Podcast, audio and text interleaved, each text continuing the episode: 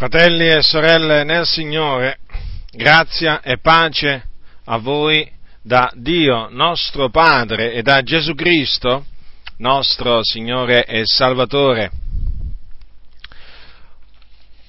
Oltre al passo scritto nel Vangelo non giudicate, c'è un altro passo scritto questa volta nel, in un'epistola di Paolo, dico c'è un altro passo che è conosciutissimo in mezzo alle chiese.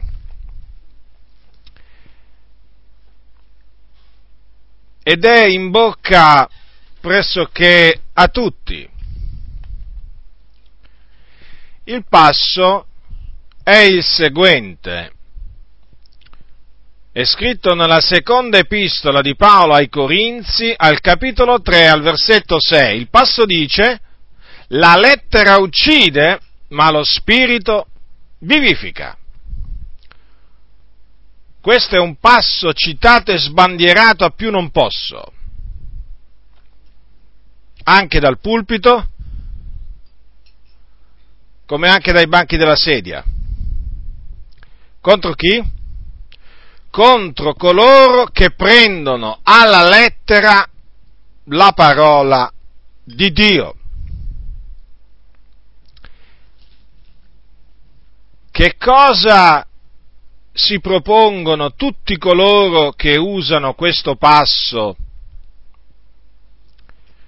contro coloro che prendono alla lettera la parola di Dio? Si propongono di distoglierli dal significato letterale che ha questo o quest'altro comandamento di Dio,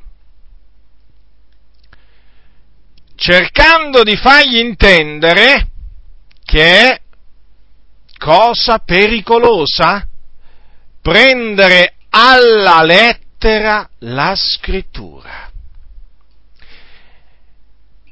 Ecco dunque come si spiega il fatto che nel momento in cui vengono proclamati o vengono sentiti determinati passi della Bibbia, molto chiari devo dire, ma che non sono graditi a costoro, Ecco dunque perché costoro, costoro tirano fuori, tirano fuori questo passo. La lettera uccide, fratello, ma lo spirito vivifica. In altre parole, fratello nel Signore, tu devi sapere, perché questo significa, eh, poi io traduco, traduco poi quello che loro vogliono dire, perché non te lo dicono spesso, ma è questo quello che ti vogliono dire. Ti citano il versetto per cercare di azzittirti e che cosa naturalmente loro intendono?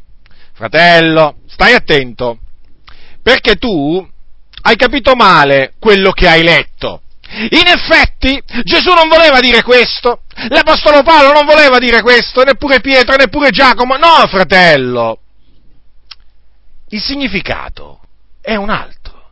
Ti sei sbagliato. Tu ignori, fratello, il profondo significato spirituale che ha questo comandamento di Gesù o questo precetto dato dall'Apostolo Paolo, tu lo ignori, fratello, perché tu ti basi solamente, esclusivamente sulla lettera. E la lettera, fratello, uccide ma lo Spirito vivifica. Dunque costoro sono in possesso dello Spirito. Eh, loro ce l'hanno lo Spirito e lo Spirito vivifica, mentre noi che proclamiamo la lettera, noi che facciamo? Noi uccidiamo. Quindi siamo una sorta di omicidi. Eh già. E dunque ci sono molti fratelli che ripetono a pappagallo. Avete sentito mai un pappagallo voi? Gli dite una parola e il pappagallo ripete quella parola. Ecco, ci sono tanti fratelli che sono come dei pappagalli. Ripetono quello che sentono, ma senza preoccuparsi. Senza, dico, minimamente preoccuparsi se quello che stanno dicendo è verità, non è verità. Loro ripetono. Sono i credenti pappagallo questi. D'altronde, d'altronde cosa dice il credente? Che sta naturalmente nei banchi di siede nel locale di culto. Ma come? L'ha detto il pastore. Vuoi, vuoi che io non creda al pastore? Eh, il pastore ha detto che la lettera uccide, ma lo spirito vivifica, in riferimento a questo comandamento di Gesù, in, in base eh, o, eh, o, diciamo in riferimento a queste parole di Paolo. Quindi, e quindi devo stare attento a non prendere alla lettera quelle parole. Ecco che in questa maniera, naturalmente, il fratello si guarda bene dal prendere alla lettera la parola del Signore, o meglio, parte della scrittura. E quale parte della scrittura? Quella, naturalmente, quelle parti della scrittura che non sono gradite ai pastori. E siccome che oggi, di passi, nel Nuovo Testamento, solo per citare il Nuovo Testamento, eh? Solo per citare il Nuovo Testamento. Di passi dico del Nuovo Testamento che non sono graditi a molti e molti pastori. Infatti non ne parlano mai. Non ci credono neppure. Non li reputano per nulla importanti. Dato, dico, dato che ce ne sono tanti di comandamenti che proprio non sono nella maniera più assoluta graditi sono avversati questi, questi, comandamenti, questi precetti, queste esortazioni da questi conduttori, e dunque è evidente che chi li ascolta, chi li ascolta, naturalmente comincia, prova la stessa avversione verso quei passi della scrittura. Ha lo stesso atteggiamento che ha appunto il pastore verso quei passi della scrittura. Lo stesso identico atteggiamento. Il pastore segue la pecora. No, e la pecora segue il pastore, scusate. La pecora, vedete, non segue un'altra pecora. La pecora segue il pastore. E se il pastore gli fa intendere che quel passo della scrittura non va inteso letteralmente, voi siatene certi che la maggior parte delle pecore seguirà, seguirà il pastore, perché oramai le pecore seguono i pastori ciecamente, ciecamente. Il pastore li può pure portare nel, nel fango, li può pure portare, eh, che vi posso dire io, eh, in una fossa, le pecore ci vanno perché si fidano del pastore. Dunque, se il pastore non gli piace un passo della scrittura, questo passo non deve piacere nemmeno alle pecore. Ma non è che gli dicono tu questo passo non lo devi leggere o non ci devi prestare attenzione, no, praticamente riescono a far ignorare ai credenti certi passi della scrittura dicendo appunto che non vanno interpretati letteralmente, ma spiritualmente. Quindi loro hanno l'interpretazione spirituale, il credente non ce l'ha, se la deve far dire dal pastore. È evidente questo, perché poi il credente dice, ma senti, allora come lo devo intendere? Ma la risposta ce l'ha il pastore in questo caso. E il pastore naturalmente gli dà la risposta che è contraria a quello che dice la Sacra Scrittura. Ora, questa premessa l'ho dovuta fare perché? Perché adesso vi spiegherò, vi spiegherò che queste parole, dette dall'Apostolo Paolo, non hanno per niente significato che gli danno la stragrande maggioranza dei credenti. Dico la stragrande maggioranza perché ci sono dei credenti che, grazie a Dio, hanno capito, hanno capito che qual è il vero significato di queste parole. Vedete, queste parole dell'Apostolo Paolo, intese come sono state, diciamo, intese dalla stragrande maggioranza, fanno parte appunto di quei passi della scrittura che sono stati presi fuori dal loro contesto e di essi si è fatto un pretesto, il pretesto per non osservare la parola del Signore. Come vi ho dimostrato nella precedente confutazione, molti, molti diciamo, eh, sbandierano il passo non giudicate perché? Perché diciamo si vogliono mettere a riparo da confutazioni, da riprensioni, per coprire in altre parole le loro nefandezze, i loro scandali, per diciamo impaurire i credenti affinché non, levi, non levino la loro voce contro le loro false dottrine o contro diciamo il loro tipo di vita scandalosa.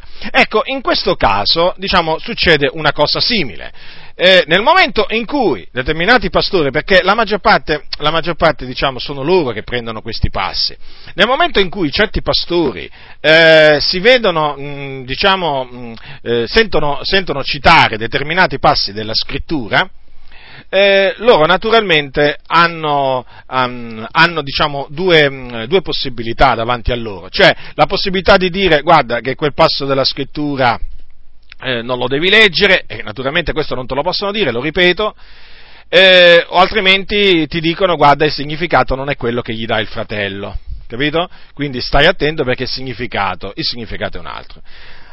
E eh, ho dovuto fare questa premessa appunto per spiegarvi quanto, per farvi capire eh, che non è una cosa da poco il falso eh, significato che viene dato a queste parole, no, ha fatto dei danni enormi fino adesso questo, il significato errato dato a queste parole dell'Apostolo Paolo, è enorme, oramai, oramai eh, non c'è pressoché nessun fratello, nessun fratello eh, di queste comunità diciamo, che sono eh, in ribellione aperta contro Dio, dico pressoché tutti, nel momento in cui tu eh, li esorti a santificarsi, a procacciare la giustizia, a astenersi dalle mondane concupiscenze, facendo i nomi delle mondane concupiscenze, non, eh, non parlando, diciamo, eh, così eh, vagamente delle mondane concupiscenze, ecco che subito, subito eh, ti, eh, ti, prendono questo passo naturalmente per, per azzittirti. Voi capite bene voi, voi, voi, capite bene che il danno è enorme perché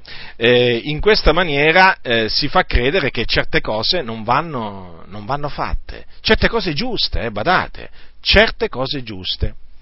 Allora, eh, voglio adesso passare alla spiegazione di queste, eh, di queste, parole dell'Apostolo Paolo. Allora, queste parole dell'Apostolo Paolo, come vi ho detto, sono scritte al terzo capitolo di Seconda Corinzi e per, mh, mm, per spiegarle devo leggervi eh, più passi, appunto, sempre di, di, questo stesso capitolo. Allora, voglio leggere dal mh, mm, versetto eh, 5, quindi capitolo 3 di Seconda Corinzi, dal versetto 5 al versetto versetto 11.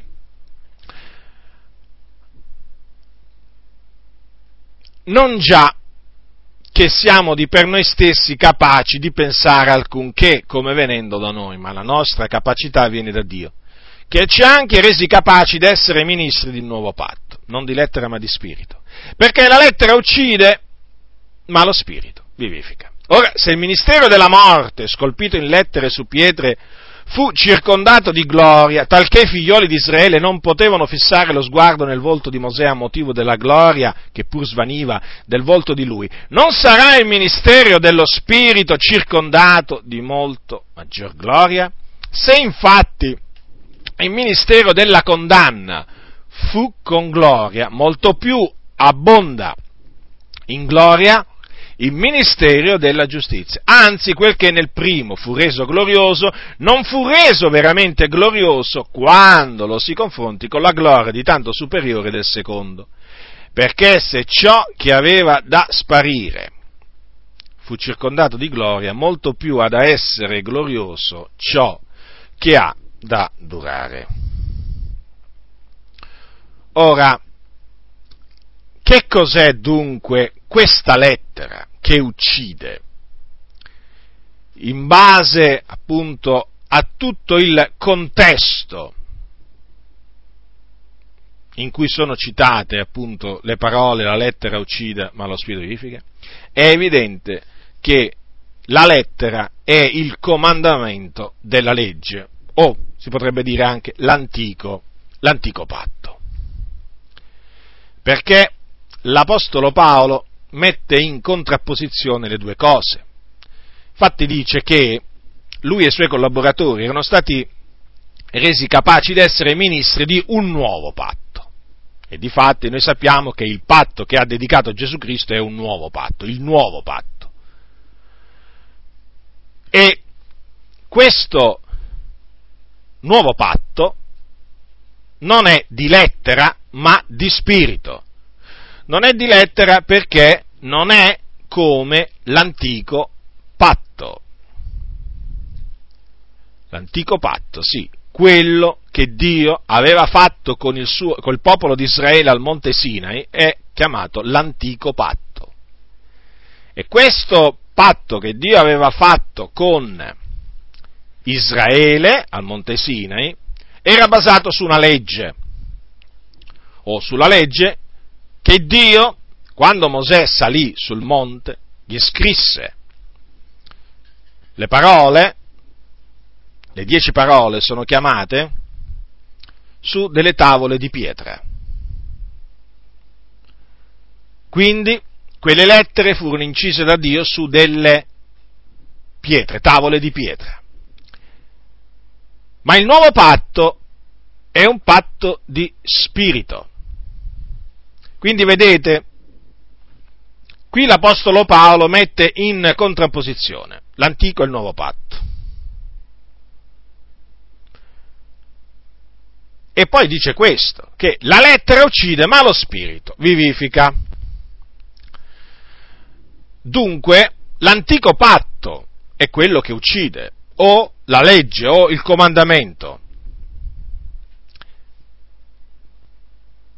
Ma lo spirito vivifica, cioè il nuovo patto invece, le parole del nuovo patto vivificano, infatti sono esse che vivificano il peccatore e lo riconciliano, lo riconciliano con Dio.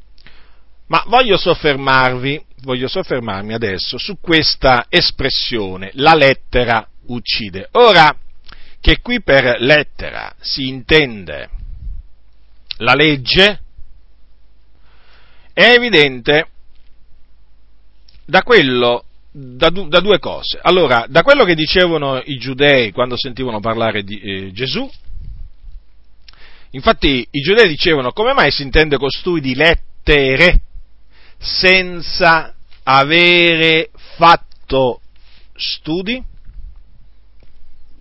Quelle lettere, di cui appunto, che menzionavano i giudei, e a cui si riferivano, erano appunto le parole dell'antico patto. E che sia così è confermato da quello che l'Apostolo Paolo ha detto ai santi di Roma al capitolo 7. Prestate attenzione a quello, a queste altre cose che dice l'Apostolo Paolo ai, ehm, diciamo, nell'epistola ai santi di Roma, per, per capire bene a che cosa si riferisce questa lettera, lettera che uccide, e perché Paolo dice che la lettera uccide. Dunque, Paolo dice al capitolo 7 dei Romani, leggerò dal versetto 5 al versetto 13. Poiché mentre eravamo nella carne, le passioni peccaminose destate dalla legge agivano nelle nostre membra per portare del frutto per la morte. Ma ora siamo stati sciolti dai legami della legge, essendo morti a quella che ci teneva soggetti, talché serviamo in novità di spirito e non in vecchiezza di lettera. Che diremo dunque? La legge è essa peccato? Così non sia. Anzi, non avrei conosciuto il peccato se non per mezzo della legge, poiché io non avrei conosciuto la concupiscenza se la legge non avesse detto non concupire. Ma il peccato, colta l'occasione per mezzo del comandamento, produsse in me ogni concupiscenza, perché senza la legge il peccato è morto. E ci fu un tempo nel quale senza legge vivevo, ma venuto il comandamento, il peccato prese vita ed io morì. E il comandamento che era inteso a darmi vita risultò che mi dava morte. Perché il peccato, colta l'occasione per mezzo del comandamento, mi trasse in inganno e per mezzo d'esso mi uccise talché la legge è santa e il comandamento è santo giusto e buono. Ciò che è buono diventò dunque morte per me, così non sia, ma è il peccato che mi è divenuto morte, onde si palesasse come peccato, cagionandomi la morte mediante ciò che è buono, affinché per mezzo del comandamento il peccato diventasse estremamente pe- peccante. Ora, fratelli nel Signore, eh, ascoltate, l'Apostolo Paolo dice che ci fu un tempo nel quale noi vivevamo al servizio di, di passioni peccaminose destate dalla legge. Queste agivano nelle nostre membra e portavano frutto per la morte, cioè producevano la morte. Ma in Cristo, mediante il corpo di Cristo, noi siamo stati sciolti dai legami della legge, cioè siamo morti a quella che ci teneva schiavi, cioè siamo morti alla legge. Ed essendo morti alla legge, noi adesso serviamo in novità di spirito, appunto perché lo spirito ci ha rinnovati, lo spirito di Dio, e non in vecchiezza di lettera, cioè non seguendo più, non seguendo più la legge. E che qui per lettera si intende la legge, è evidente dal passo appunto che segue. Infatti al versetto 7 state attenti a quello che dice Paolo. Che diremo dunque? Dopo aver detto e non in vecchiezza di lettera, ascoltate. Paolo dice, che diremo dunque? Fa questa domanda. La legge è essa peccato? Perché fa questa domanda? Perché il lettore il lettore disattento potrebbe, o superficiale, potrebbe arrivare alla conclusione, dopo aver sentito dire che noi non camminiamo più in vecchiezza di lettera, cioè che noi non siamo più sotto la legge, perché la legge appunto eh, eh, destava delle passioni peccaminose in noi che producevano la morte e così via, il lettore superficiale potrebbe, dire, potrebbe, arrivare a questa conclusione sbagliata e dire ma allora la legge è peccato. E allora Paolo fa la domanda, vedete? Ponete sempre bene a queste domande dell'Apostolo Paolo, perché sono molto, molto interessanti e molto indicative.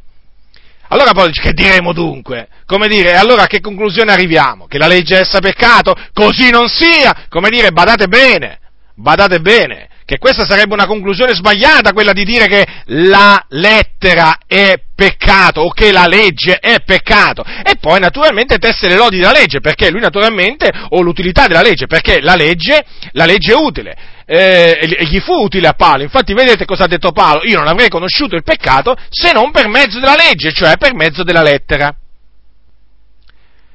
Ma l'Apostolo Paolo dice anche che il peccato, quantunque appunto mediante la legge o mediante la lettera, eh, Dio ha dato la conoscenza del peccato, che cosa, che cosa dice? Che il peccato cosa ha fatto? Ha colto l'occasione e per mezzo del comandamento ha, ha prodotto appunto la morte, perché appunto senza la legge il peccato è morto. Allora, vedete che lui eh, dice appunto, ecco perché dice che il comandamento che era inteso a darmi vita risultò che mi dava morte. Cioè è stato il peccato, badate bene, che si è usato della legge o del comandamento della legge eh, per trarre in inganno eh, la persona e per mezzo appunto del comandamento ucciderlo. Dunque, fermo restando che la legge è santa, il comandamento è santo e giusto e buono, bisogna prendere atto che il peccato si è usato della legge e non è a caso infatti che la legge è chiamata la forza del peccato, appunto il peccato si è usato della legge per uccidere l'uomo. Ecco perché appunto l'uomo si trova morto nei suoi peccati e nelle sue trasgressioni, cioè l'uomo lontano da Dio, l'uomo che non è stato ancora vivificato dallo Spirito di Dio, è una persona morta spiritualmente. Allora vedete, poi Paolo fa un'altra domanda. Ciò che è buono diventò dunque morte per me? Come dire, allora la legge è diventata morte per me? La lettera? No! Così non sia, dice. Ma è il peccato che mi è divenuto morte. Praticamente, il peccato, ribadisco, è stato per mezzo del comandamento ed è per mezzo del comandamento che uccide le persone. Ricordatevi che senza la legge, senza il comandamento, il peccato è morto. Ciò che dà vita al peccato, vigore, è la legge. Ripeto, infatti è la legge la forza del peccato. Dunque vedete che per lettera l'Apostolo Paolo intende la legge o il comandamento. Che ripeto, la legge è santa, il comandamento è santo, è giusto e buono, però in mano del peccato, uso, uso questa diciamo, espressione, diciamo, eh, tra virgolette, in mano del peccato, eh, che, cosa, che cosa ha prodotto? Naturalmente ha prodotto la morte. Ecco dunque perché l'Apostolo Paolo dice che la lettera la lettera uccide. Difatti, il Dio non diede la legge per vivificare il suo popolo, cioè il Dio non ha dato la legge per giustificare l'uomo, perché noi sappiamo che l'uomo viene vivificato nel momento in cui viene giustificato, ma la legge non è stata data per giustificare l'uomo, ma per dare la conoscenza del peccato all'uomo. È totalmente diversa. Anzi, c'è un passo in cui dice che la legge è stata data affinché il fallo abbondasse, cioè affinché la trasgressione abbondasse. Dunque, quando Paolo dice che la lettera uccide, lo ribadisco, la lettera uccide vuole dire appunto che il peccato tramite il comandamento o mettete anche tramite la legge, uccide, perché non è in potere della legge di Mosè, non ha questo potere, non ha questa virtù di vivificare. Difatti, la legge è stata data affinché il fallo abbondasse, pensate voi, non affinché i peccati fossero perdonati, cancellati, no, ma perché affinché i peccati aumentassero, abbondassero. Dunque è netta la dichiarazione dell'Apostolo Paolo.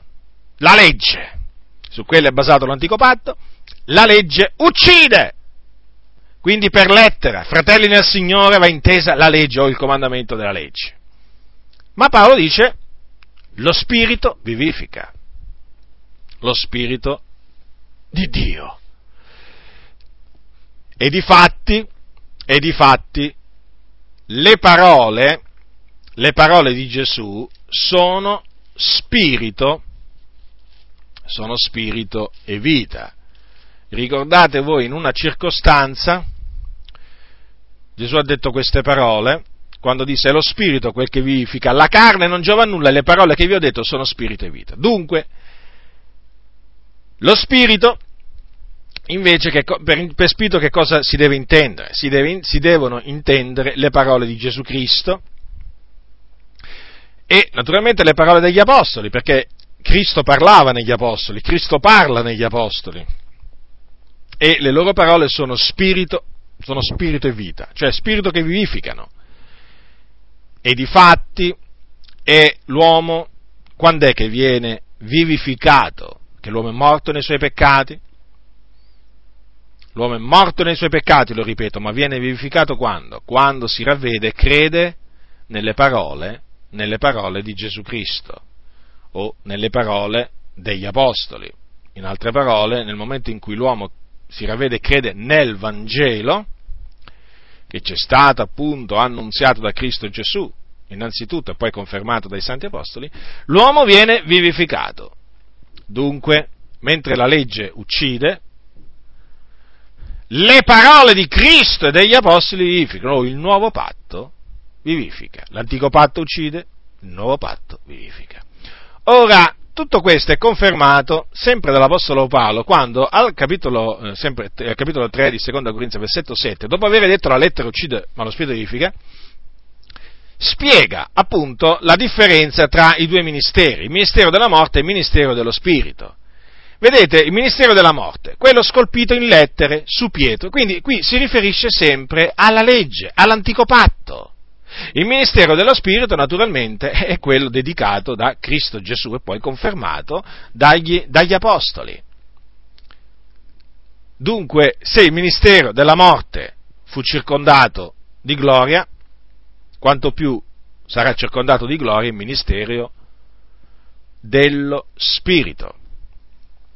Poi dice Paolo, versetto 9, se infatti il ministero della condanna fu con gloria, perché lo chiama ministero della, della condanna? Perché la legge non giustificava, la legge condannava, portava l'uomo sotto la condanna.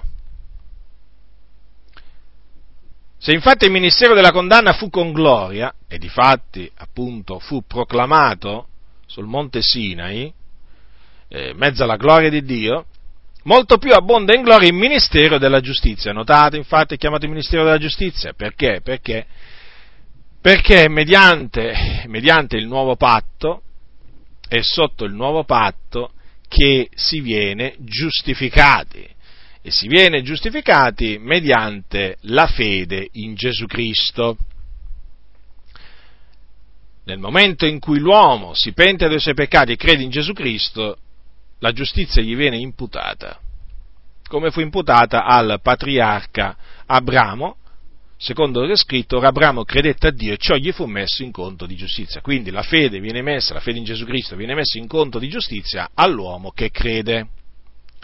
Ecco perché è chiamato il nuovo patto il ministero della giustizia. Dunque, come potete vedere, fratelli, l'Apostolo Paolo, quando citò quelle parole, la lettera uccide ma lo spirito vivifica, aveva bene in mente, aveva in mente tutt'altra cosa di quello che ci hanno in mente oggi tanti pastori quando citano questo versetto. Perché appunto questo versetto oggi viene citato per far dire a Paolo qualcosa che a Paolo non gli passava neppure, non gli passava per la testa. Assolutamente. Paolo non pensava una cosa del genere, cioè non pensava quello che oggi molti pastori pensano, cioè che ci sono comandamenti, e, e, mi riferisco a comandamenti di Gesù o degli apostoli scritti nel Nuovo Testamento, che eh, uccidono. Ma com'è possibile affermare una cosa del genere? Ma com'è possibile che ci sono dei precetti dati da Cristo o dagli apostoli che, che producono morte? Ma com'è possibile? Ma se le loro parole, ma se le loro parole eh, sono spirito e vita, ma com'è possibile che uccidano? Il fatto è che non uccidono. Quelle parole sono parole che danno vita, solo che non sono gradite ai, ai, pastori corrotti, ai pastori ribelli, ai pastori insensati, ai pastori che non capiscono nulla, che non temono il Signore, che non tremano davanti a Dio. Non sono gradite. E allora, e allora ecco che tirano fuori appunto questo, eh, diciamo, questo passo, dandogli quel significato che vi ho detto prima, e per cui i credenti sono tenuti lontani sono tenuti lontani appunto dal significato letterale di determinate eh, cose scritte nella Bibbia. Guardate che eh, questo principio, appunto, fratello, la lettera uccide ma lo spirito vivifica, è, è stato applicato eh, a, diverse, a, diverse, cose eh, nella Bibbia. Adesso vi voglio fare, vi voglio fare tre esempi per farvi capire eh, quali sono le nefaste conseguenze eh, che, um, che, sono state prodotte da questa falsa eh, interpre, interpretazione data alle parole la lettera uccide ma lo spirito vivifica. Allora, questi stessi appunto che, eh, eh, cioè, eh, queste stesse persone che dicono queste cose hanno fatto diventare il fuoco dell'inferno, il fuoco dello stagno ardente di fuoco e di zolfo, per inferno intendo l'Ades, cioè il soggiorno dei morti, e eh, mentre per stagno ardente di fuoco e di zolfo la Genna, il fuoco eterno, dove poi saranno gettati i peccatori alla, alla resurrezione, hanno fatto diventare, dico, il fuoco sia dell'inferno o Hades, e, e, sia dell'inferno che del, della, della, della Genna, l'hanno fatto diventare simbolico sì, sempre in virtù di questo principio, che la lettera uccide ma lo spirito vivifica. Praticamente hanno, hanno allegorizzato, hanno spiritualizzato eh, il termine letterale fuoco. Praticamente è successo questo. Eh, c'è scritto eh, che il, ehm, il, ricco, una volta morto, essendo nell'Ades, dice, mh, mm, nell'Ades, essendo nei tormenti alzò gli occhi e vide lontano Abramo e Lazzaro nel suo seno ed esclamò, Padre Abramo, abbi pietà di me e manda Lazzaro a intingere la punta del dito nell'acqua per rinfrescarmi la lingua perché sono tormentato in questa fiamma. Ecco, praticamente è successo che nel momento in cui loro leggono fiamma, eh, dicono, no, qui non può essere questo il significato perché la lettera uccide ma lo spirito vivifica. Qui il significato deve essere un altro, c'è un significato recondito, nascosto, e che quindi naturalmente bisogna svelare al popolo.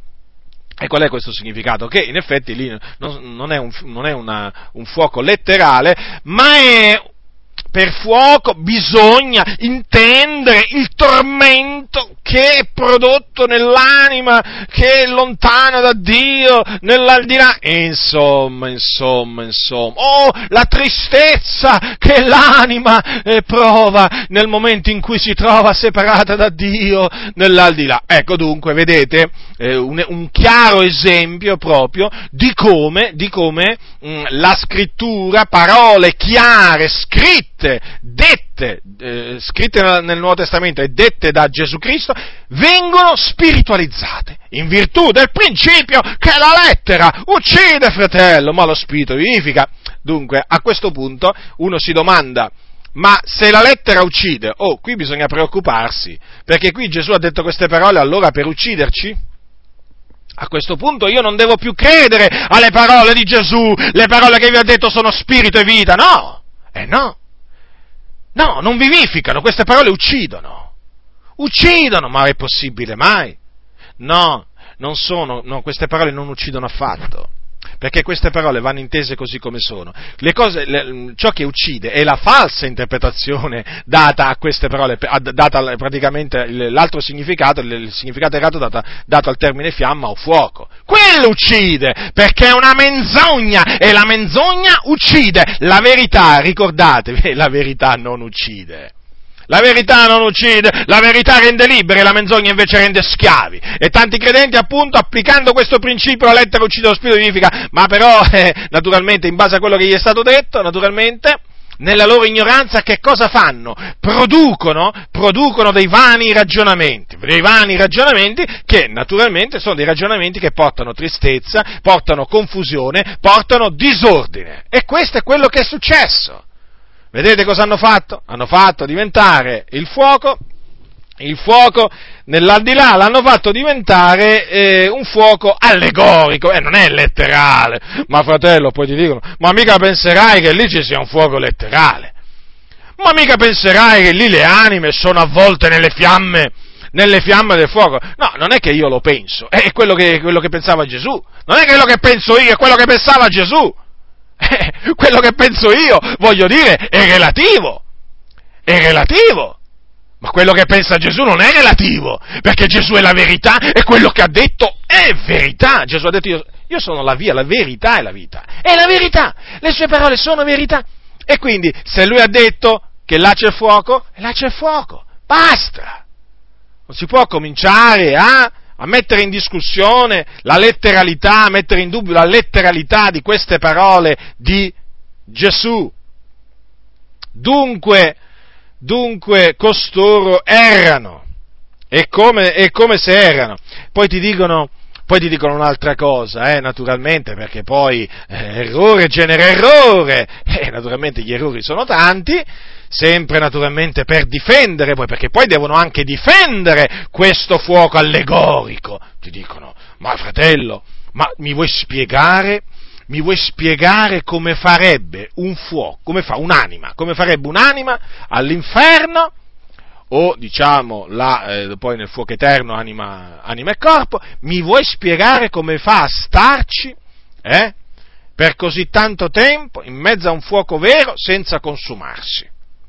E allora mi viene in mente questo, che anche il pruno ardente, anche quel pruno che diciamo, voi sapete quando il Signore apparve a Mosè, gli apparve in un pruno ardente, nella fiamma di un pruno ardente.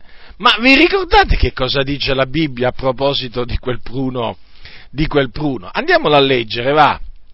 Allora dice così, allora, or Mosè, capitolo 3 di Esodo, or, or Mosè pasceva il gregge di Jetro, suo suocero, sacerdote di Madian, e guidando il gregge dietro al deserto giunse alla montagna di Dio, a Oreb. E l'angelo dell'Eterno gli apparve in una fiamma di fuoco di mezzo a un pruno. Mosè guardò ed ecco il, il pruno era tutto in fiamme, ma non si consumava.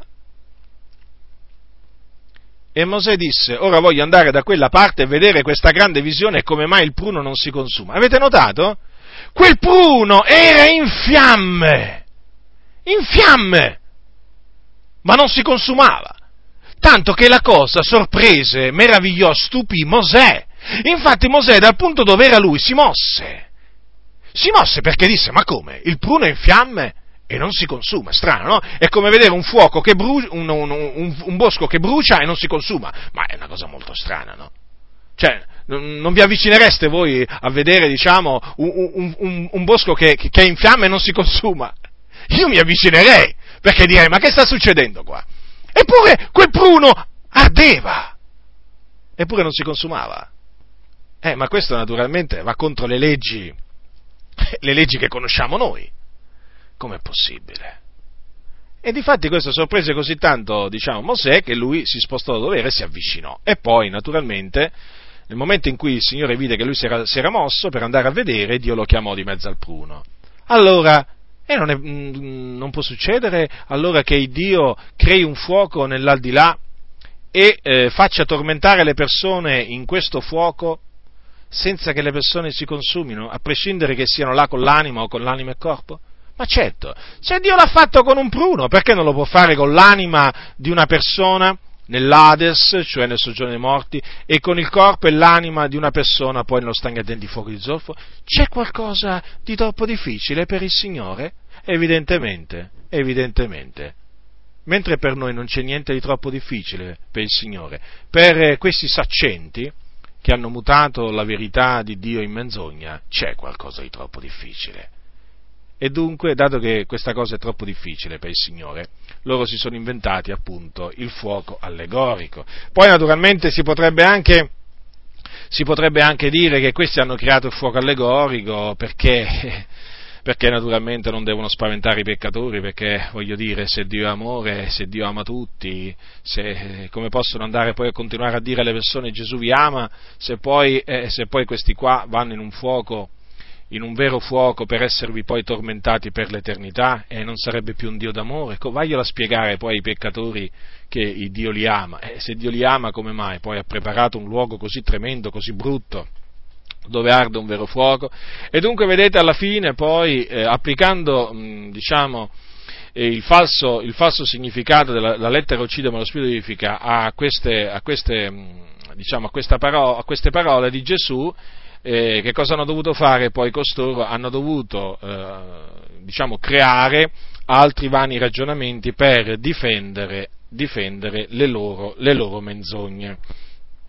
E mica si sono limitati solo al fuoco, al fuoco, del soggiorno dei morti e al fuoco della genna, no? Non è che loro non si fermano, perché poi vedete, una volta che partono, poi e chi li ferma più? Solo il Signore li può fermare. Poi sono arrivati pure in cielo, nel senso, hanno tolto pure la nuova Gerusalemme dal cielo, sì, perché questi qua, cioè cosa gli importa loro della nuova Gerusalemme? Ma sì, ma loro, loro, hanno, loro hanno la mente ad altre cose, cioè la nuova Gerusalemme perché voglio dire è importante la Nuova Gerusalemme per costoro, ma che hanno tolto la Nuova Gerusalemme, l'hanno fatta diventare una città simbolica, hanno fatta diventare una città simbolica sempre in virtù del principio che la lettera uccide ma lo spirito vivifica, fratello. Dunque non c'è più la Nuova Gerusalemme in cielo, naturalmente nella testa di costoro, perché la Nuova Gerusalemme c'è in cielo e come?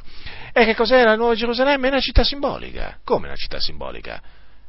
Come la città simbolica? La scrittura non mi dice questo, non può essere una città simbolica, non può essere un simbolo, non può essere un simbolo, va presa la lettera. E come se va presa la lettera? Lo scrittore agli ebrei, sapete, prendeva la nuova Gerusalemme e l'ha presa la lettera, eh? E come se l'ha presa la lettera? Io voglio fare come, come, come ha fatto lo scrittore agli ebrei. Che ha detto lo scrittore agli ebrei? Che allora, per fede, Abramo, soggiornò, capitolo 11, versetto 9, nella terra promessa, come in terra straniera, abitando in tende con Isacco e Giacobbe, eredi con lui della stessa promessa, perché aspettava la città, che ha i veri fondamenti e il cui architetto e costruttore è Dio. E allora qua, e allora qua io dico, ma non è, non è chiaro? Non è chiaro che questa è chiamata la città che ha i veri fondamenti il cui architetto e costruttore è Dio e quindi la Nuova Gerusalemme non è un'idea, non è un simbolo, ma è una vera città, una città d'oro puro, una città meravigliosa di cui vengono date le misure, eh, diciamo, eh, perimetrali e anche del, del, muro che c'è attorno alla Nuova Gerusalemme, viene detto come sono le, le porte, viene detto che cosa c'è nel mezzo di questa, di questa città. Dico, non è quindi un simbolo, è una vera città. Quindi, fratelli nel Signore, vedete? Ah, poi naturalmente anche qui soliti ragionamenti vani, ma fratello, ma cosa vai a credere? Ma tu pensi che ci sia dell'oro vero in cielo? Che tu pensi che la nuova Gerusalemme sia una città di, di, di oro? E perché? Non ho capito. Perché non lo dovrei credere? Ma perché non lo dovrei credere? Qua c'è una ragione per cui non dovrei credere che la nuova Gerusalemme è una città d'oro? Ma c'è so- una ragione, dico, io, ma ditemene una, c'è una ragione eh, per cui non dovrei credere che, il, che le porte di questa città sono delle perle? C'è una ragione per cui non dovrei credere che il muro di questa città è un muro di diaspro? E qual è questa ragione? Ma me la volete dire? Ma me la volete dire? Sareste delusi? Come? Ah, ecco, Già, eh, voi dite contenziosi, eh, saremmo delusi se le cose fossero così. Beh, allora siete messi male, ma veramente male, perché se voi siete delusi da quello che il Signore ha preparato, cioè, allora veramente vuol dire che proprio, cioè, eh, vivete, una vita, vivete una vita in ribellione a Dio. Ma come si fa? Ma se io sulla terra, in questo mondo, in mezzo a questa valle di lacrime, in mezzo a questa generazione storta e perversa, non sono affatto deluso dal mio Dio, eh, dall'Iddio grande e tremendo. Io non sono nella maniera, ma nella maniera più assoluta deluso dall'Iddio, dall'Iddio che servo. Voglio dire, non sono una persona ricca, ma il Signore non mi fa mancare nulla. Eh, sono tribolato, ma il Signore è con me, sono contristato, ma Lui mi rallegra cioè, voglio dire, eh, gli altri eh, voglio dire, eh, mi, mi, buttano, voglio dire, mi diffamano, ma eh, il Signore naturalmente, eh, voglio dire, come dice la scrittura, come ha detto Paolo, nella buona, nella, nella buona e nella cattiva reputazione, perché succede, succede, pure questo, naturalmente. Cioè, ci sono quelli naturalmente che ti diffamano e quelli che ti lodano, ma naturalmente è normale che sia così. Ma io non sono nella maniera più assoluta deluso dal Signore e da tutto ciò che Lui, diciamo, ha preparato per me in, su, questa, su questa terra e dovrei essere deluso per che cosa? Dovrei essere deluso quando muoio di andare in cielo e trovare una città d'oro puro. Cioè dovrei rimanere deluso di andare in cielo e trovare un muro di diaspro che circonda questa città. Ma io veramente qui, cioè, eh, eh, tante volte mm, veramente non so se ridere o piangere in questi casi perché veramente, ma anche un bambino, ma dico ma anche un bambino, anche un bambino nel leggere, nel leggere la descrizione della Nuova Gerusalemme dice che bella città che il Signore ha preparato, non vedo l'ora di andare in quella città. Un bambino che crede in Gesù dice queste cose appena legge queste parole, invece i saccenti, i savi, gli intelligenti, che poi eh, ce ne sono molti in mezzo alla Chiesa, che si credono savi intelligenti, non che sono savi intelligenti, eh, badate, no, no, magari sono savi intelligenti secondo il mondo, ma non davanti a Dio. La sapienza di, questo mondo è pazzia presso Dio. Ecco, costoro naturalmente escono fuori dicendo non penserai mica che sia d'oro, ma poi, ma poi io sarei deluso se fossero così veramente le cose. È assurdo. Assurdo sentire uscire queste parole dalla bocca di credenti. È assurdo, è, ha dell'incredibile, ma Tant'è, le cose stanno così, fratelli nel Signore, perciò state attenti, fratelli, state attenti a quelli, anche a quelli che vi vogliono far passare la nuova Gerusalemme per una città simbolica. Eh sì, perché fratello, la lettera uccide ma lo spirito vivifica. Poi, naturalmente, se andiamo ai comandamenti che riguardano per esempio l'adornamento femminile, allora lì naturalmente anche lì la lettera uccide ma lo spirito vivifica. E dunque quando tu naturalmente dici che quando dici che, eh, citi le parole dell'Apostolo Paolo, io voglio dunque similmente che le donne s'adornino d'abito convenevole, con verecondia modestia, non di trecce e d'oro, di perlo, di vesti sontuose, ma d'opere buone, come si dice a donne che fanno professione di pietà. Ecco, quando tu poi anche, quando citi queste parole, e naturalmente le, le citi perché le intendi letteralmente, Ecco che anche in questo caso, fratello, la lettera uccide, ma lo spirito vivifica. Quindi, a parer loro, queste parole non vanno, non vanno, intese in questa maniera. Allora, io domando, ma se non vanno intese in questa maniera, perché c'è un recondito um, significato spirituale che in effetti non c'è dato, non c'è dato, non c'è dato di sapere, eh, tranne, tranne, voglio dire, che tramite questi saccenti, voglio dire, ma vorrei sapere, ma qual è questo, questo significato spirituale qua? Cioè, com'è che bisogna, bisogna intenderle queste parole? Eh, qui Paolo è chiaro, Ma voi ve lo immaginate Timoteo quando ricevette la lettera, la prima lettera di Paolo a lui? Eh? Legge queste parole e si sarà detto, ai ai ai, c'è un problema adesso, come faccio? Fa, ma cosa ha voluto dire l'Apostolo Paolo qua? Quando dice che le donne, lui vuole che le donne si adornino d'abito convenevole, con verecondia modestia, non di treccio, d'oro, di perla, di vesti sontuose. Ma cosa vorrà dire il mio fratello a Paolo da Tarso? Voi pensate che si sia fatto queste domande? Ma io non lo penso nella maniera più assoluta. Anzi, sapete cosa ha fatto Timoteo? Ha detto Amen. Poi, quando ha letto queste altre parole di Paolo, rappresentando queste cose ai fratelli, tu sarai un buon ministro di Cristo Gesù, nutrito delle parole della fede e della buona dottrina che hai seguito da presso. E quando poi ha sentito dire ordina queste cose insegna, sapete cosa ha fatto eh, Timoteo? Ah, poi anche dopo che ha letto anche ti scrivo queste cose sapendo eh, di venire, mh, mm, eh, diciamo, tosto da te, se mai tarda, affinché tu sappia come bisogna comportarsi nella casa di Dio. Ecco, dopo che ha letto tutte queste parole ha detto, io adesso comincio a proclamare, eh, comincio a proclamare queste cose. Sì, proprio come, come le ha lette, così è andata a riferirle all'assemblea, all'assemblea dei riscattati. Ma perché Timoteo Timoteo era savio quanto a salute. Purtroppo oggi ci sono alcuni che non sono savi a salute perché? Perché non hanno il loro diletto nelle sacre scritture. E, e, non, e, non temono, e non temono il Signore. E allora, naturalmente, quando, eh, quando, arrivano a questi passi, ecco che vanno a cercare il significato spirituale. Ma io ancora il significato spirituale, vi posso dire, di queste parole, io ancora non l'ho trovato. Non l'ho trovato io mi fermo al significato letterale. Qui dice che l'Apostolo Paolo dice che le donne si devono vestire con verecondi e modestie. E quindi è evidente che da questi abiti convenevoli, eh, che devono essere verecondi e modesti, sono esclusi tutti quei capi d'abbigliamento che non sono né verecondi né modesti.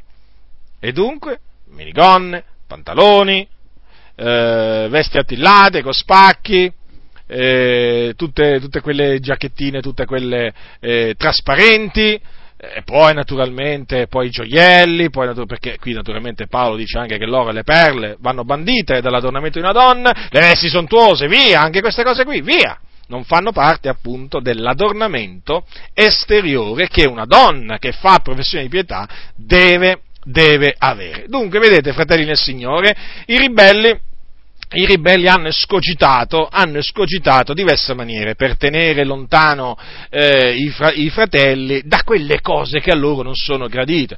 Poi, poi, se, ah, e poi c'è un'altra cosa, e qui c'è anche un altro passo, quando Paolo dice che la donna sarà salvata partorendo figlioli. Ah, questo partorendo figlioli. Questo partorendo figlioli, fratelli nel Signore, quanto è detestato da costoro. Pensate che una volta una volta, eh, dopo avere dopo aver predicato in un locale di culto eh, a dei credenti proprio su queste, eh, su queste, parole e dopo averle spiegate, dicendo appunto che in base a queste parole Dio vuole che la donna partorisca figlioli, e quindi naturalmente che il Signore è contrario all'impedire il, il concepimento da parte dell'uomo e della donna, d'altronde è scritto che scelte e moltiplicate, Pensate che dopo che terminai appunto il mio ammaestramento, dato che io ero ospite, eh, eh, quando dopo andai a sedermi, il pastore, il pastore naturalmente, uno di, quei, uno di quei pastori pentecostali illuminati, sapete, no? Io li chiamo illuminati perché questi qua hanno la fama di essere illuminati, eh, ma hanno la mente ottenebrata, e sapete uno di quei pastori che quando, quando è dietro il pulpito eh, grida allo Spirito Santo, invoca lo Spirito Santo, invoca la guida dello Spirito Santo, a squarciagola, sembra proprio che veramente, cioè, ma delle cose proprio, sapete, no? Tipici, quei tipici pastori, capito, che, che si, che si comportano in questa maniera, che parlano in lingue e poi naturalmente così parla l'Eterno, segue la loro interpretazione, così parla l'Eterno, popolo mio. Insomma, i tipici, tipici pastori pentecostali ignoranti, ecco, perché non tutti sono così, ma questo è proprio un tipico pastore pentecostale ignorante ce ne sono tanti, va detto. Ebbene, questo pastore, eh, diciamo, volle un po' commentare eh, brevemente queste parole dell'Apostolo Paolo, perché evidentemente il commento che gli avevo fatto io non gli era piaciuto. Eh sì, e lui che cosa, che cosa andò a dire alla comunità? Che qui, quando Paolo dice che la donna sarà salvata partorendo figlioli, si riferiva alla Chiesa. Ecco, vedete?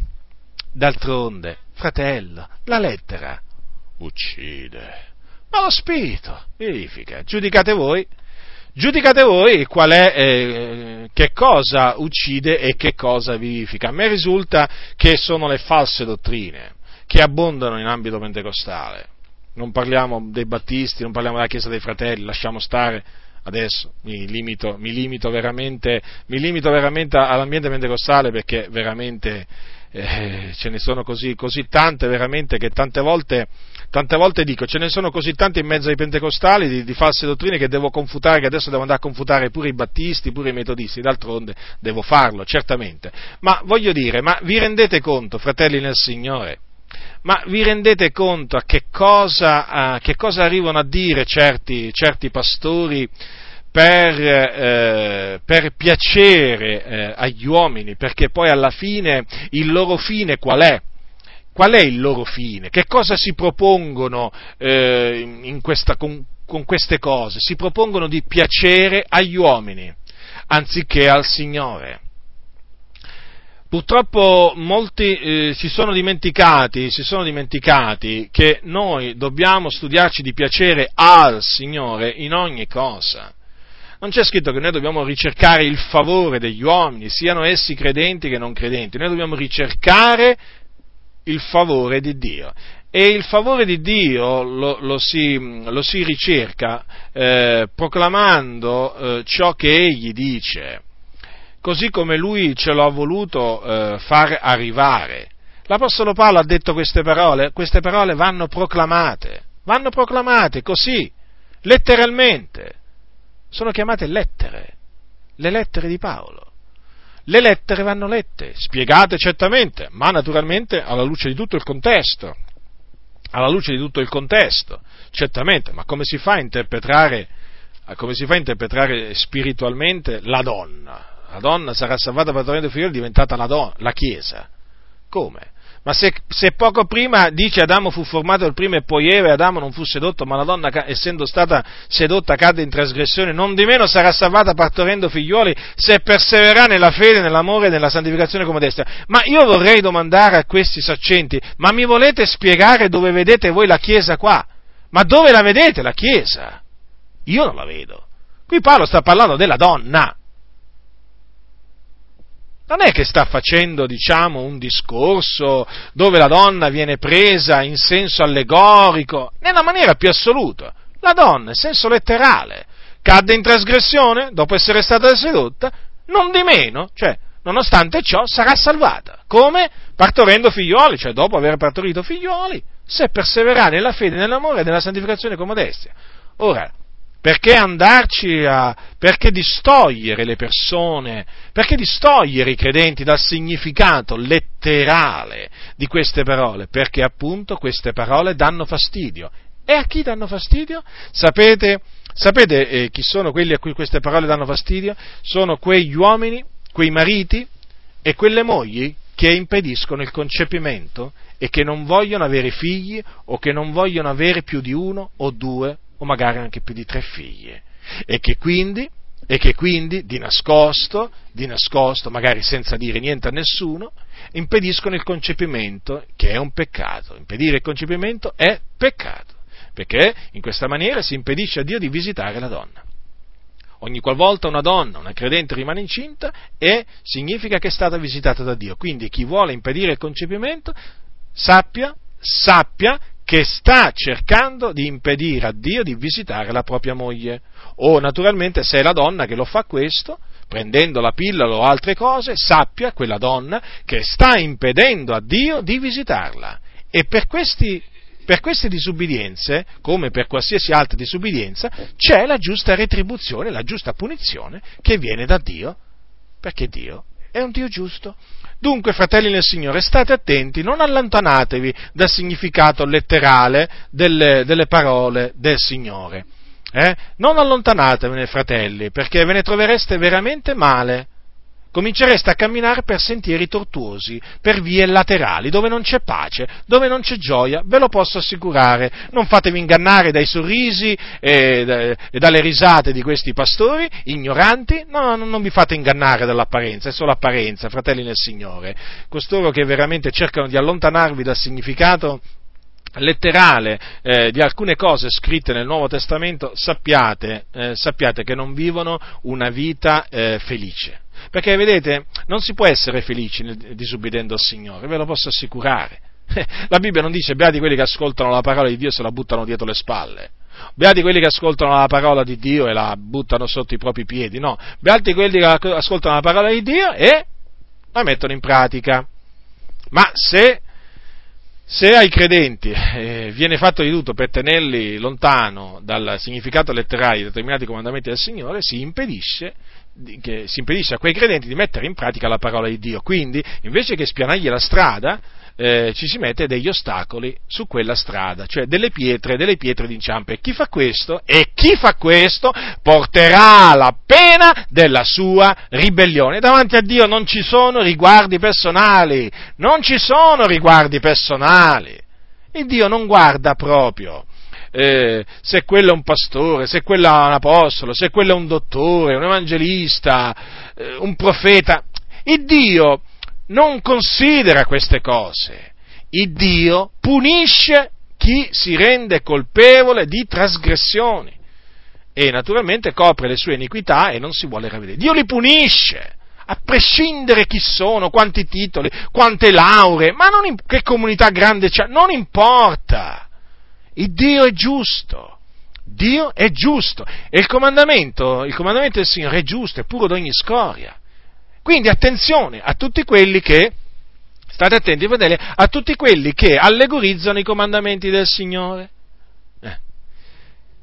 E voglio terminare con questo, che, vedete, questi stessi cianciatori, perché così vanno chiamati, non c'è nulla da fare, questi stessi cianciatori, che a più non posso gridano la lettera uccide, ma lo spirito vivifica, sono gli stessi che poi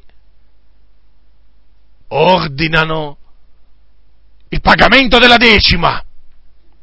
Ecco, ecco, eccoli, eccoli che tirano fuori la decima. E da dove la tirano fuori la decima? Mica dal Nuovo Testamento, la tirano fuori dall'Antico Testamento.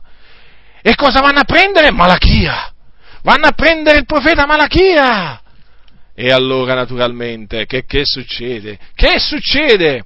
Ascoltate, ascoltate cosa vanno a prendere. Vanno a prendere il, quel passo, quel passo che dice appunto eh, che il popolo deruba, il, il, il, popolo, il popolo deruba Dio allora vanno a prendere il capitolo 3 di Malachia. Sì, questi stessi che dicono la lettera uccide ma lo spirito vivifica, ecco cosa, ti, cosa predicano.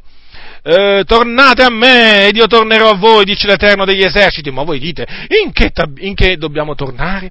L'uomo deve egli derubare Dio? Eppure voi mi derubate.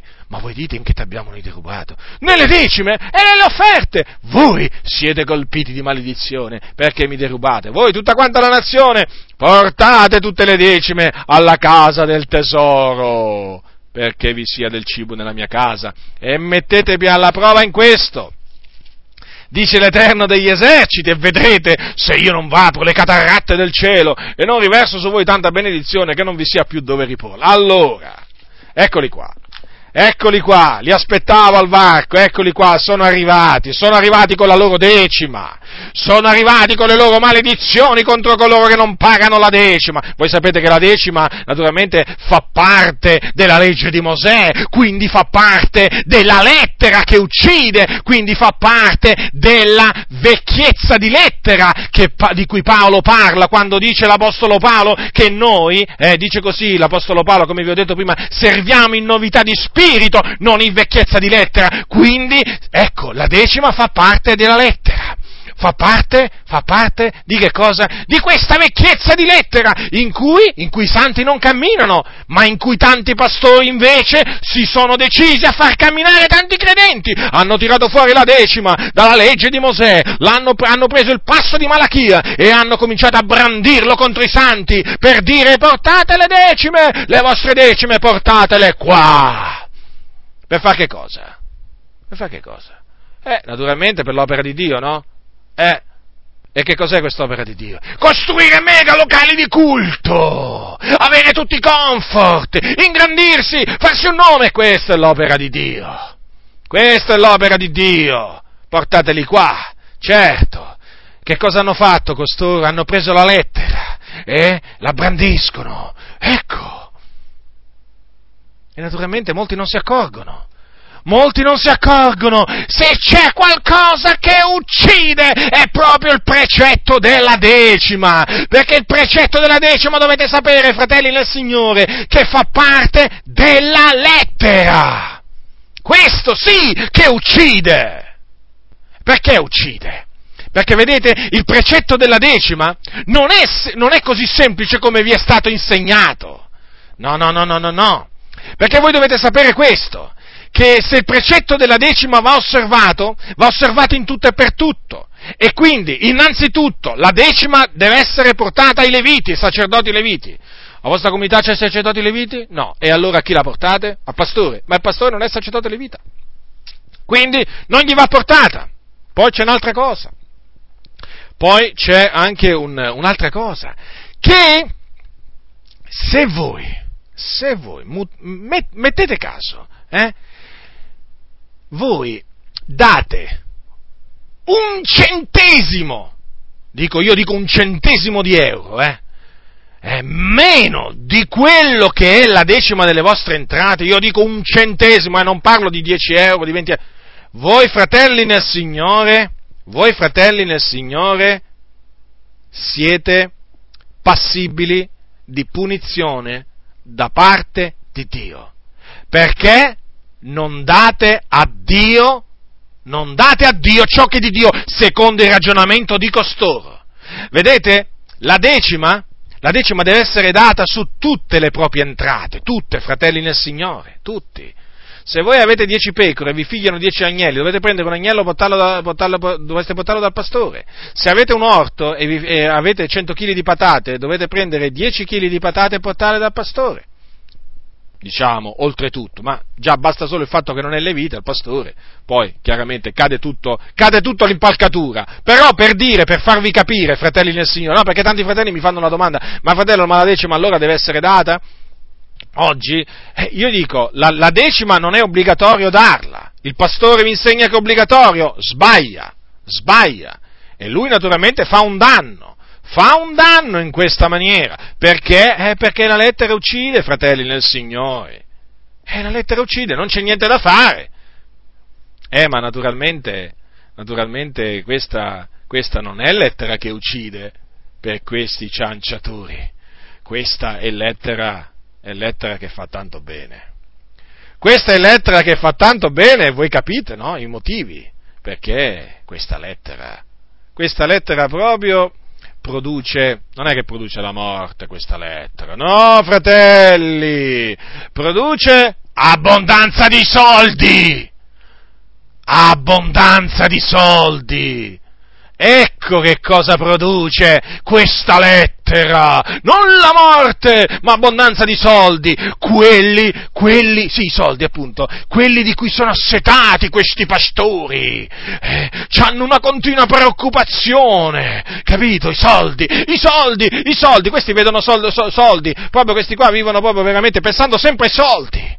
Capito? Sempre le decime, sempre! Se c'è veramente una predica che non manca mai in queste comunità pentecostali, è la decima! Manca quella sull'adornamento, manca quelle sulla santificazione, mancano quelle sull'inferno, mancano quelle sul ravvedimento, ma non può mancare quella della decima, non può mancare quella decima perché qui, perché qui la lettera produce tanti soldi.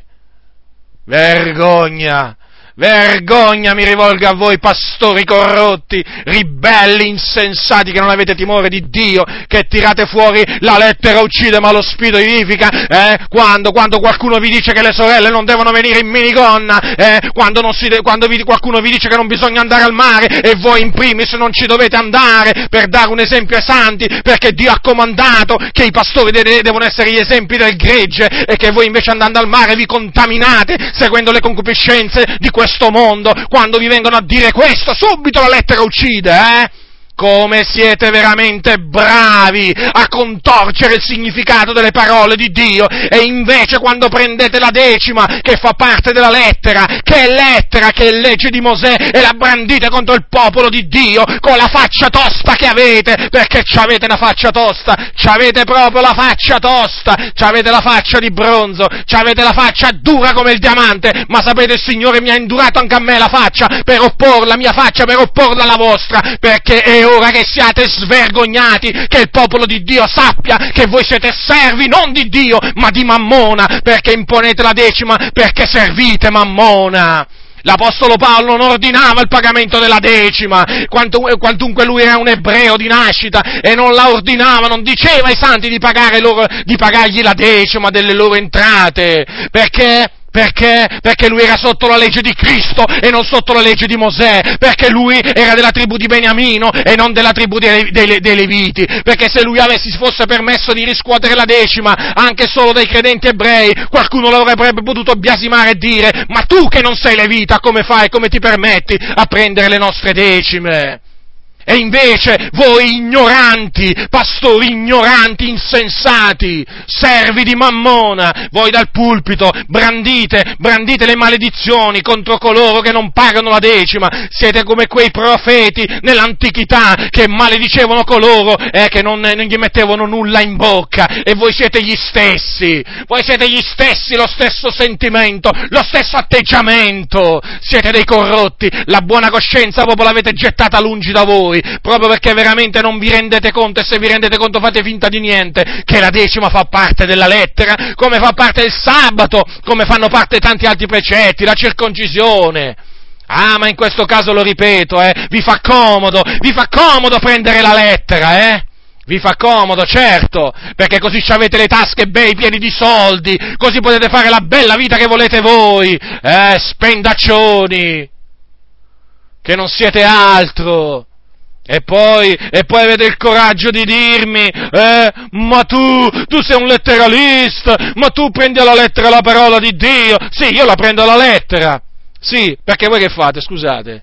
La decima non l'avete presa alla lettera, ma mentre io prendo alla lettera i comandamenti giusti, voi prendete alla lettera i comandamenti sbagliati, quei comandamenti che non vanno imposti al popolo del Signore, mentre io dicendo alle sorelle che si devono vestire con vergogna e modestia, eh, intendo la lettera in maniera corretta, voi prendendo la decima e imponendola ai santi, prendete la lettera, sì, quella dell'Antico Testamento, che fate però?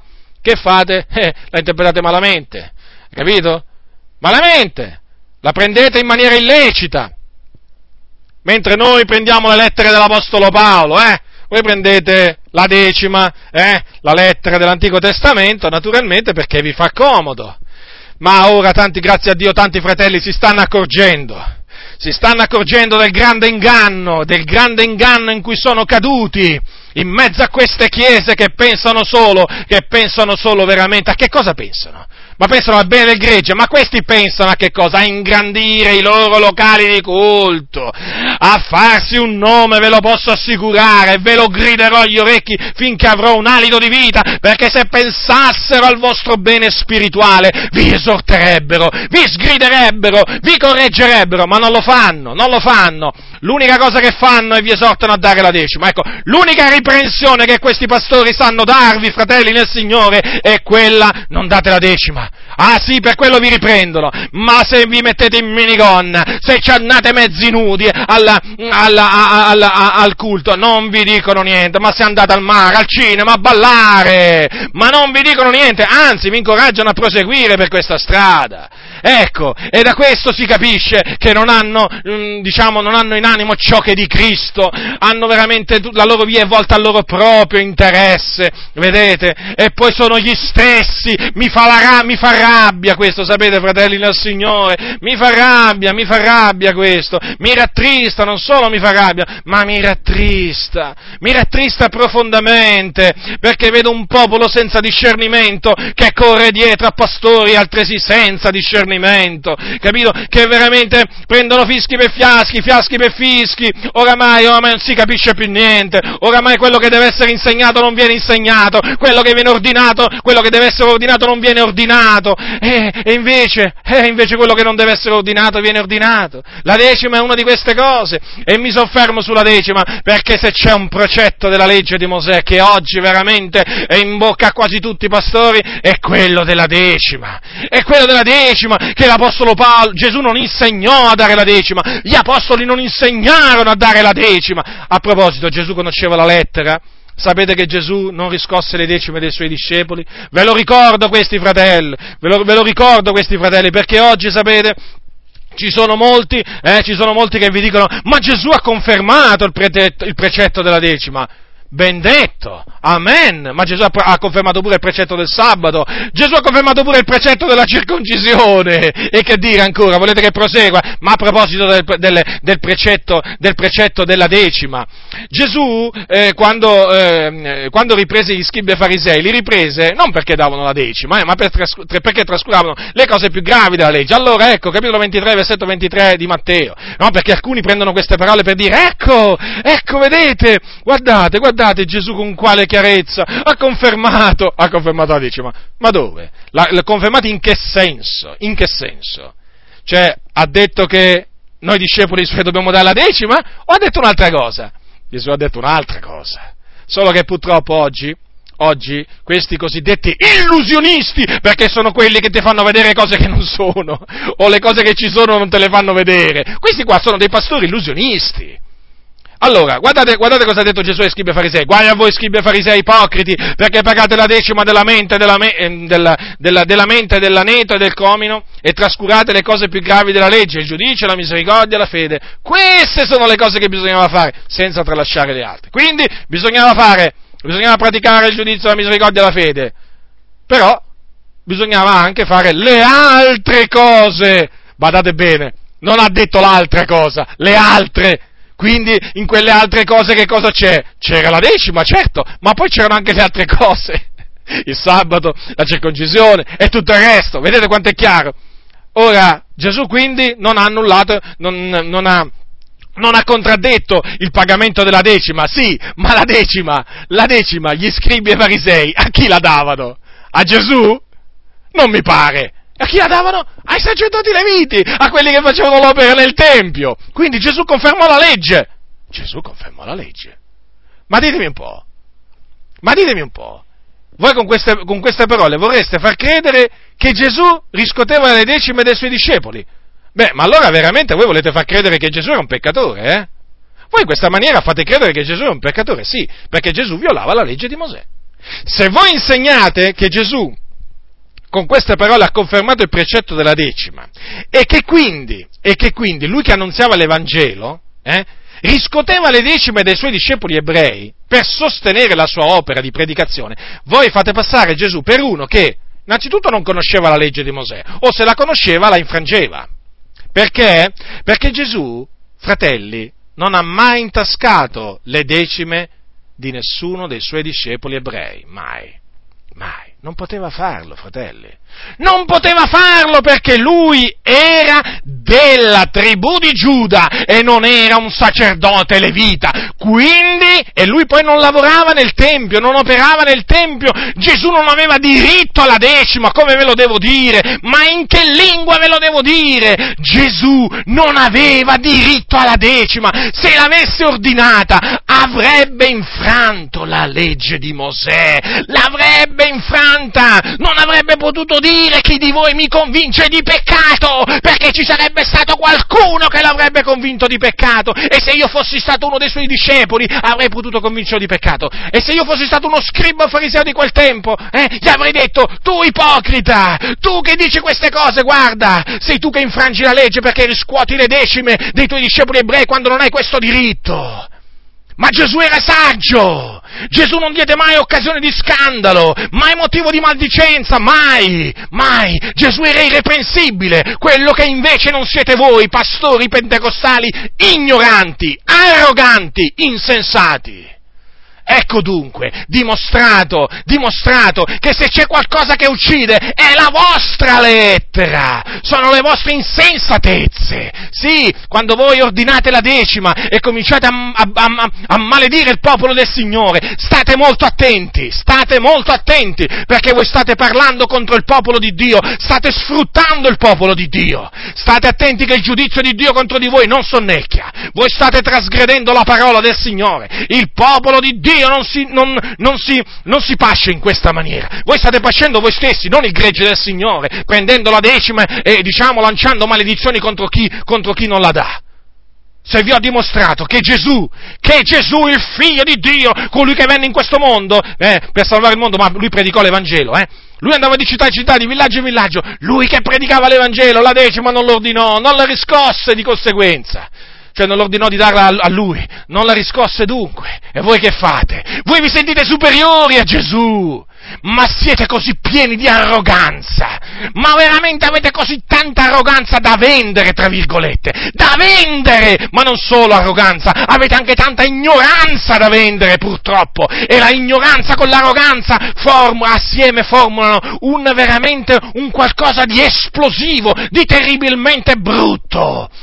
Ma come ve lo devo dire? Ma quando è che capirete che Gesù non riscosse mai le decime? Ma quando mai lo capirete? Che Gesù, ben conoscendo il precetto della decima, non si azzardò mai a dire, tu Pietro, tu Bartolomeo, tu Giuda, tu Giacomo, portate le decime qui da me, perché io devo vivere dell'Evangelo. Ma, lo, ma, ma quando è che lo capirete? Quando è che lo capirete? Eh? Ci avete veramente la mente ottusa, siete veramente, siete veramente ostinati, ribelli, ci avete la, la cervice dura! E questo perché? Questo perché? Perché voi naturalmente dovete difendere i vostri interessi personali, voi non dovete difendere la parola del Signore, voi difendete i vostri interessi personali. E quindi me la prendo con voi, che siete in, pri- in prima fila a dire la lettera uccide ma lo spirito vivifica. E se c'è qualcuno che usa la lettera che uccide siete voi, perché io non uso la lettera che uccide, no, prendo le parole di Gesù e prendo le parole degli Apostoli che non uccidono, ma che danno vita. Dunque, fratelli nel Signore, termino questa mia, questa mia confutazione esortandovi a rimanere attaccati alla parola di Dio, al significato letterale della parola di Dio, state molto attenti a quelli che con i loro sofismi, con i loro sofismi cercano di dissuadervi dall'osservanza dei comandamenti di Dio, appunto dicendovi, dicendovi, la lettera uccide, fratello, ma lo spirito vivifica, santificatevi nel timore di Dio, tremate nel suo cospetto, prendete la lettera e i comandamenti di Gesù, prendete la lettera e i comandamenti degli apostoli e ve ne troverete bene, come me, mi sono trovato bene io sin qui e come si sono trovati tanti e tanti santi eh, nel corso della storia, prendete la lettera, fratelli nel Signore, prendete la lettera le parole del Signore, non ci sono, non ci sono significati spirituali reconditi, no, no, fratelli nel Signore, state tranquilli, state proprio tranquilli. State proprio tranquilli. Le parole di Gesù e degli Apostoli non hanno significati spirituali reconditi che hanno questi pastori. No, no, no, no, no. I significati spirituali reconditi che proclamano questi pastori, io so per esperienza perché ne ho sentiti alcuni, portano proprio lontano dall'osservanza dei comandamenti di Dio. Portano veramente in posti sdrucciolevoli Quindi rimanete attaccati alla parola di Dio, non vi lasciate turbare né spaventare da quelli che vi dicono fratello, la lettera uccide ma lo spirito vivifica. No, fratelli nel Signore, anzi, anzi, fratelli nel Signore, aprite la vostra bocca e turategli la bocca a costoro e spiegategli che cosa significa la lettera uccide ma lo spirito vivifica. La grazia del Signore nostro Gesù Cristo sia con tutti coloro che lo amano con purità incorrotta. Amen.